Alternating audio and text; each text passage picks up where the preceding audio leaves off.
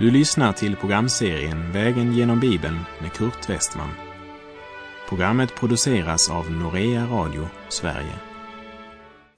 Vi befinner oss nu i Uppenbarelseboken. Slå gärna upp din bibel och följ med. Vi befinner oss i Uppenbarelsebokens nittonde kapitel. I förra programmet så berättade Johannes i vers 11 att han såg himlen öppen och han såg honom som heter trofast och sann, som hade ögon som eldslågor och vars mantel var doppad i blod. Och ut ur hans mun kom ett skarpt svärd som han ska slå folken med och han ska styra dem med järnspira och han trampar Guds, den allsmäktige, stränga vredes vinpress. Och på sin mantel och på sin höft har han ett namn skrivet, konungarnas konung och herrarnas herre. Men Johannes såg inte bara himlen öppen och Kristus som konung. Han såg också en ängel stå i solen. Det vill säga, han hade sin myndighet från honom som är rättfärdighetens sol. Vi läser Uppenbarelseboken 19, vers 17 och 18. Och jag såg en ängel stå i solen och han ropade med hög röst till alla fåglar som flyger högst uppe på himlen. Kom och samlas till Guds stora måltid så ska ni få äta kött av kungar och härförare och mäktiga män, kött av hästar och deras ryttare och kött av alla människor, fria och slavar, små och stora. Innan vi går vidare så vill jag repetera något vi läste när vi vandrade genom Uppenbarelsebokens sextonde kapitel, vers 13 och 14 där. Och jag såg att det ur drakens skap och ur vilddjurets skap och ur den falske profetens mun kom ut tre orena andar som liknade paddor. Det är ondskefulla andar som gör tecken och det beger sig ut till kungarna i hela världen för att samla dem till striden på Guds den allsmäktiges stora dag och Uppenbarelseboken 16, 16. Och det samlade dem på den plats som på hebreiska heter Harmageddon.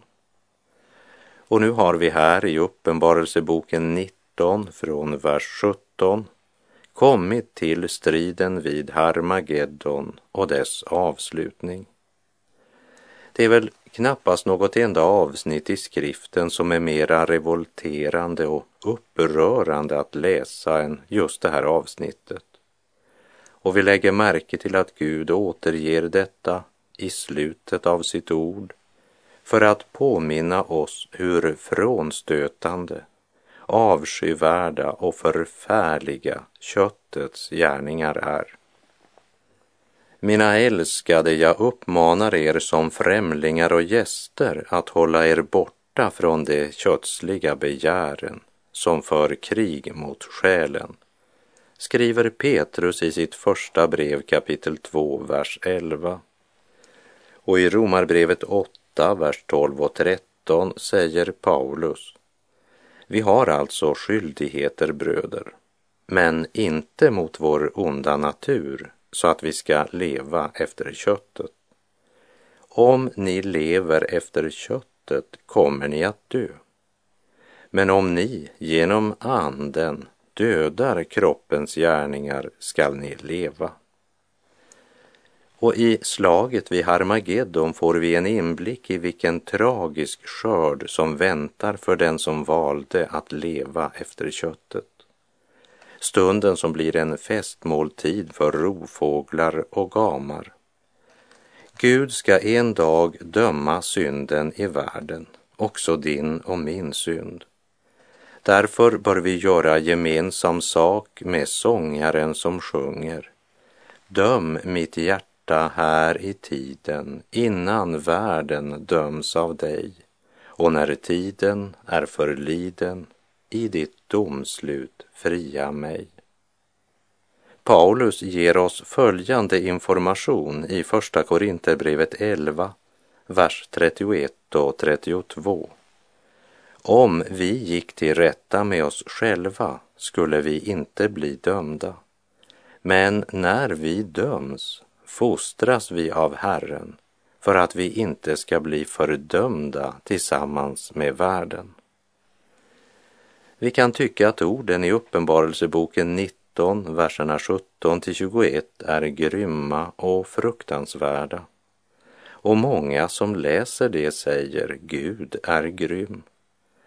Men sanningen är att det är Satan och synden som är grym.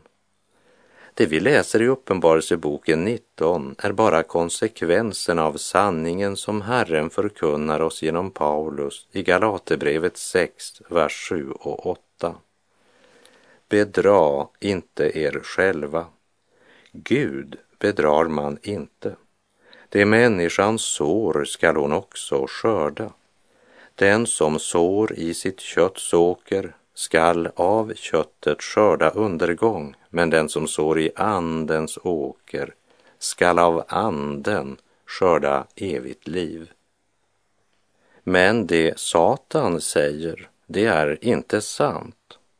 Satan är en lögnare och lögnens far och därför säger han, du skall vara din egen herre. Du skall vara fri att följa dina egna begär och inte stängas in av regler och gränser. Gör dig själv lycklig.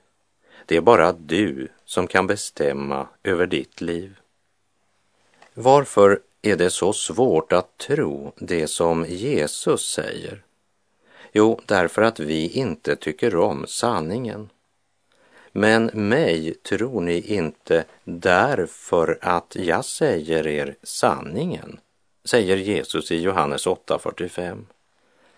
Men synden ger aldrig vad den lovar. I Herrens namn varnar jag er därför. Lev inte längre som hedningarna. Deras tankar är tomma, deras förstånd förmörkat. De är främmande för livet i Gud därför att de är okunniga och i sina hjärtan hårda som sten, säger Efeserbrevet 4, vers 17 och 18. Och Jesus säger så här i Matteus 23, vers 37. Jerusalem, Jerusalem, du som mördar profeterna och stenar dem som är sända till dig. Hur ofta har jag inte velat samla dina barn så som hönan samlar sina kycklingar under vingarna, men ni ville inte. Och i Johannes 3, vers 17 och 18 så står det inte sände Gud sin son till världen för att döma världen, utan för att världen skulle bli frälst genom honom. Den som tror på honom blir inte dömd, men den som inte tror är redan dömd, eftersom han inte tror på Guds enfödde sons namn. Gud har offrat sin egen son till försoning för dina synder. Vad mer kan Gud göra? Hur kan du vänta att Gud skall höra dig när du inte ens lyssnar till dig själv? Har du mod att följa Jesus, ljuder frågan mången gång. Hör dock här en annan fråga framställd i min enkla sång. Har du mod att bliva borta när din konung kallar dig, kallar dig till evig glädje, evig salighet hos sig? Har du mod att välja döden när dig livet bjudes än? Har du mod att låta Jesus ohörd vända om igen? Har du mod att vända ryggen till Guds rikes bröllopssal och istället sorglöst vandra mot ett djup av evigt kval? Har du mod att nalkas graven utan något grundat hopp? Mod när evighetens portar snart för dig och springa upp. Har du mod att än förakta Herrens maningar och bud? Har du mod att utan Jesus träda för all världens Gud?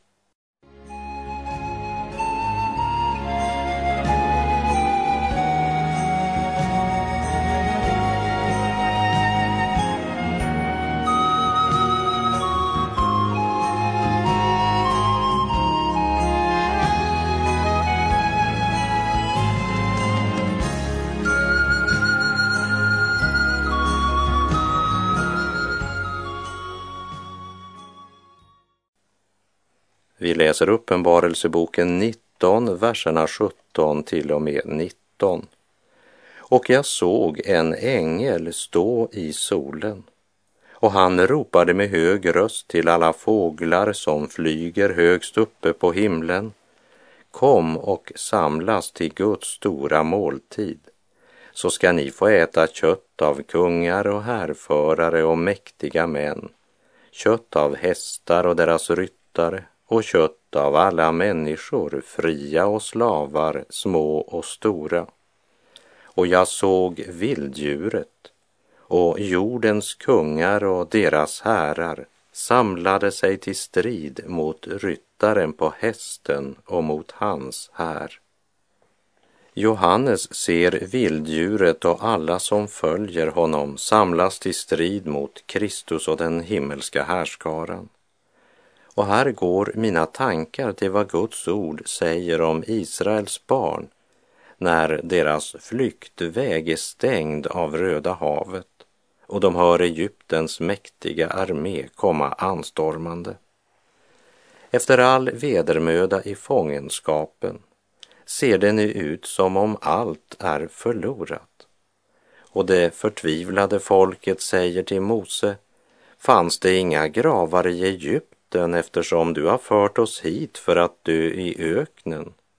Vad var det du gjorde mot oss när du förde oss ut ur Egypten? Var det inte det vi sade till dig i Egypten?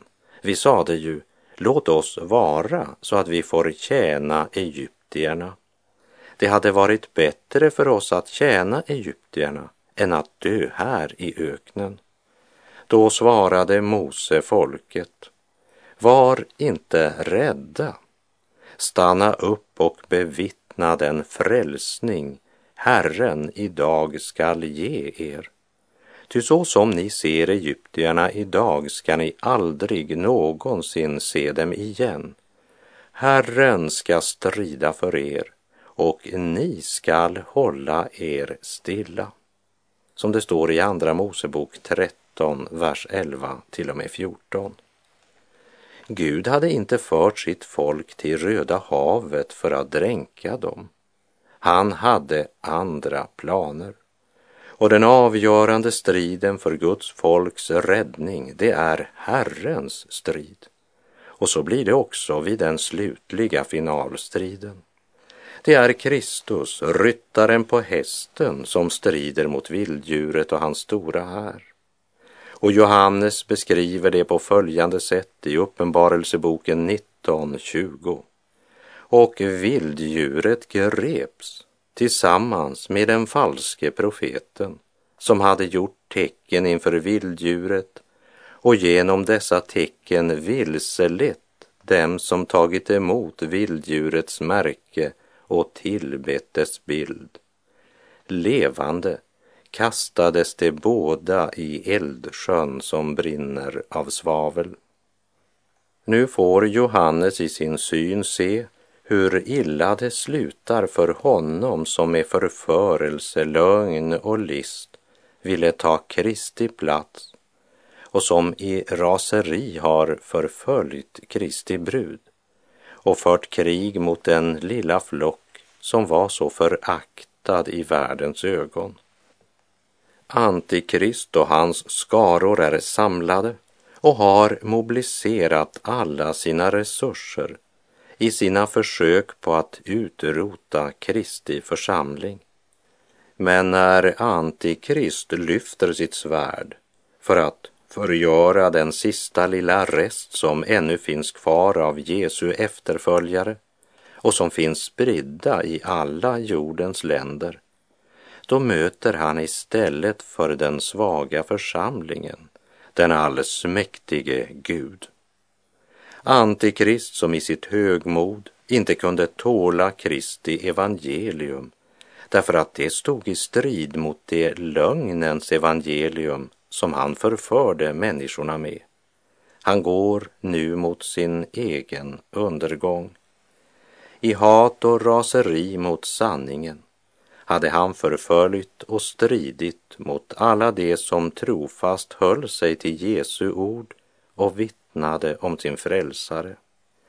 Men nu hör Johannes hur en ängel kallar alla himlens fåglar till Guds stora gästabud, ja, till den stora och förfärliga festen i mörkret utanför bröllopssalens stängda dörrar.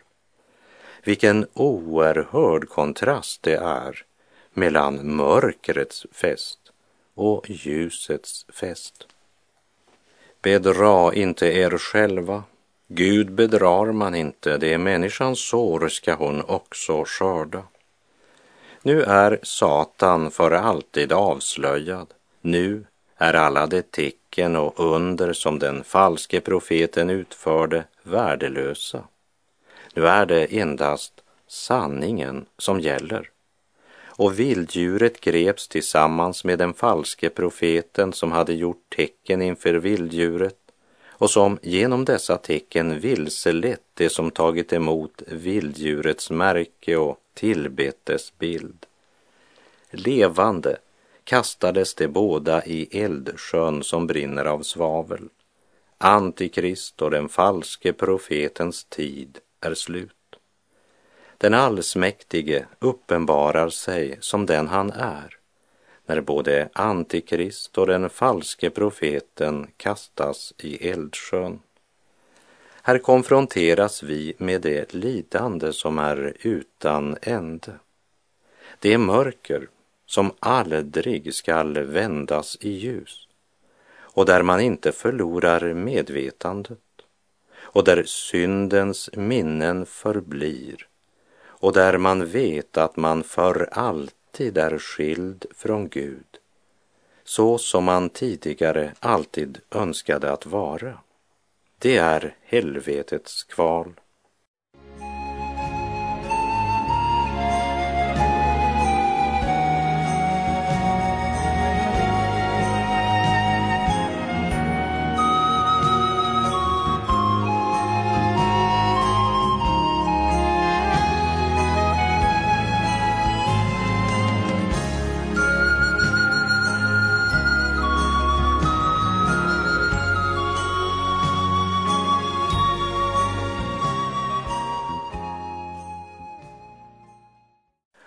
Vilddjuret greps tillsammans med den falske profeten som hade gjort tecken inför vilddjuret och genom dessa tecken vilselett dem som tagit emot vilddjurets märke och tillbett dess bild. Levande kastades de båda i eldsjön som brinner av svavel. Här ska vi lägga märke till ordet levande levande kastades de båda i eldsjön. I domen väcks allt det till liv hos de förlorade som tidigare var dött för Gud. Och det gäller inte bara Antikrist och den falske profeten som vi ser här i Kristi dom. Men skriften vittnar om en uppståndelse till dom i Johannes evangeliets femte kapitel, vers 18 till 20, så säger Herren Jesus Kristus. Förvåna er inte över detta, ty den stund kommer då alla som är i gravarna skall höra hans röst och gå ut ur dem. Det som har gjort gott skall uppstå till liv och det som har gjort ont skall uppstå till dom. Jag kan inte göra något av mig själv. Efter det jag hör, dömer jag och min dom är rättvis. Ty jag söker inte min egen vilja utan hans vilja som har sänt mig. Jesus säger alltså att antingen blir det en uppståndelse till evigt liv eller en uppståndelse till totalt avslöjande och en fällande dom. Paulus beskriver detsamma i Romarbrevet 2, verserna 5 till och med 11. Genom ditt hårda och obotfärdiga hjärta samlar du på dig vrede till vredens dag när Guds rättfärdiga dom uppenbaras. Han ska ge var och en efter hans gärningar. Evigt liv åt dem som uthålligt gör det goda och söker härlighet, ära och odödlighet. Men vrede och dom åt dem som söker sitt eget och inte lyder sanningen utan orättfärdigheten. Nöd och ångest skall komma över varje människa som gör det onda, främst över juden och även över greken.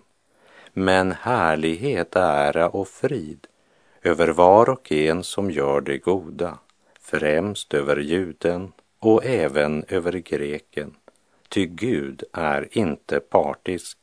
Så domen gäller inte bara Antikrist och den falske profeten utan Guds vrede uppenbaras från himlen över all ogudaktighet och orättfärdighet hos människor som i orättfärdighet undertryckt sanningen.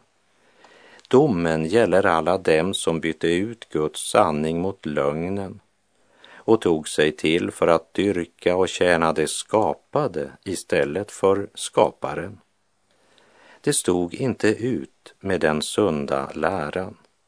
De ville inte lyssna till Jesus därför att han sa dem sanningen. Och efter sina egna begär samlade de åt sig mängder av lärare allt eftersom det kliade dem i öronen. De förkastade sanningen. Nu förkastas det av Gud. Låt oss nu höra vad som sker med alla dem som valde synden valde Antikrists märke och förkastade frälsningen. Vi har hört Antikrist och den falske profeten kastas i eldsjön. Men vad sker med alla de andra som följt dem? Vi läser Uppenbarelseboken 19.21. De andra dödades med ryttarens svärd som går ut ur hans mun och alla fåglarna åt sig mätta av deras kött. De andra dödades. Kastades de inte i eldsjön? Antikrist och den falske profeten blev kastade i eldsjön och där fanns ingen människa ännu eftersom det ogudaktiga är i det väntrum som kallas för dödsriket. Antikrist och den falske profet kommer före alla andra i den eviga fördömelsen. På samma sätt som Kristus som förstlingen uppstod från de döda. När Paulus ställs inför landshövdingen så säger han så här i sitt försvarstal i Apostlagärningarna 24, vers 14 till och med 16. Men det bekänner jag för dig att jag enligt den vägen som de kallar för en sekt tjänar mina fäders Gud på det sättet att jag tror på allt som är skrivet i lagen och hos profeterna. Och jag har samma hopp till Gud som det, att både rättfärdiga och orättfärdiga skall uppstå en gång. Därför strävar jag själv efter att alltid ha ett gott samvete inför Gud och människor. De andra dödades, men de skall väckas till liv igen och ställas inför Guds domstol. Och Hebreerbrevet 4.13 säger inget skapat är dolt för honom, utan allt ligger naket och uppenbart för hans ögon och inför honom måste vi stå till svars. Må budskapet i Uppenbarelsebokens nittonde kapitel hjälpa dig och mig att se Antikrists sanna ansikte bakom den glittrande fasaden. Se honom när han av den allsmäktige Gud kastas i eldsjön som brinner av svavel. Hör vad Herren Jesus säger i Johannes evangeliets tionde kapitel. Jag är dörren, den som går in genom mig ska bli frälst och han ska gå in och gå ut och finna bete. Tjuven kommer bara för att stjäla, slakta och döda. Jag har kommit för att det ska ha liv, ja, liv i överflöd. Jag är den gode herden. Den gode herden ger sitt liv för fåren. Vilket lamm väljer du? Lammet som triumferar här i tiden, som lovar guld och gröna skogar, vars framtoning är som en ängels, fast hans inre tillhör Satan, som gör tecken och mirakel i Jesu namn, men i Satans kraft. Eller det slaktade lammet som säger, den som inte tar sitt kors och följer efter mig är inte värd att tillhöra mig. Och som säger, detta har jag sagt till er för att ni ska ha frid i mig. I världen får ni lida, men var inte oroliga, jag har besegrat världen. Vi lever i en tid då det växer fram samhällssystem och statsorganisationer som är starkt präglade av antikrists karaktär. Och denna tidsålders Gud förblindar inte bara de otroende men tränger djupt in i många kristna församlingar. Därmed måste Lammets brud vara vakande och leva i och av Guds ord. Vi lever i en tid då vi verkligen måste vara medvetna om vart vägen går och ta avstånd från Satan och alla hans gärningar. Vi måste om och om igen medvetet välja Jesus och samtidigt bereda oss på att den som väljer Jesus går mot svåra tider och kanske martyrium. I Matteus 10.28 säger Jesus, var inte rädda för dem som dödar kroppen men inte kan döda själen.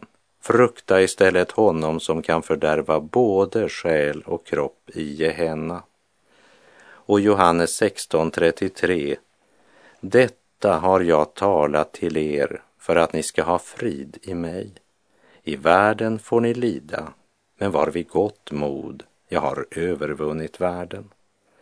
Min framtidsdag är ljus och lång, den räcker bortom tidens tvång, där Gud och Lammet sälja ser och ingen nöd ska vara mer. Ett oförgängligt arv jag har, i himlen är det i förvar. Och under prövotiden här min fader ger vad nyttigt är. Men Herre Jesus, hjälp du mig att leva mera helt för dig den lilla tid jag har igen på vägen hem till himmelen. Och med det är vår tid ute för den här gången. Herren vare med dig. Må hans välsignelse vila över dig och må han genom sitt ord och sin helige ande uppenbara din underbara och eviga arvslott i Kristus. Gud är god.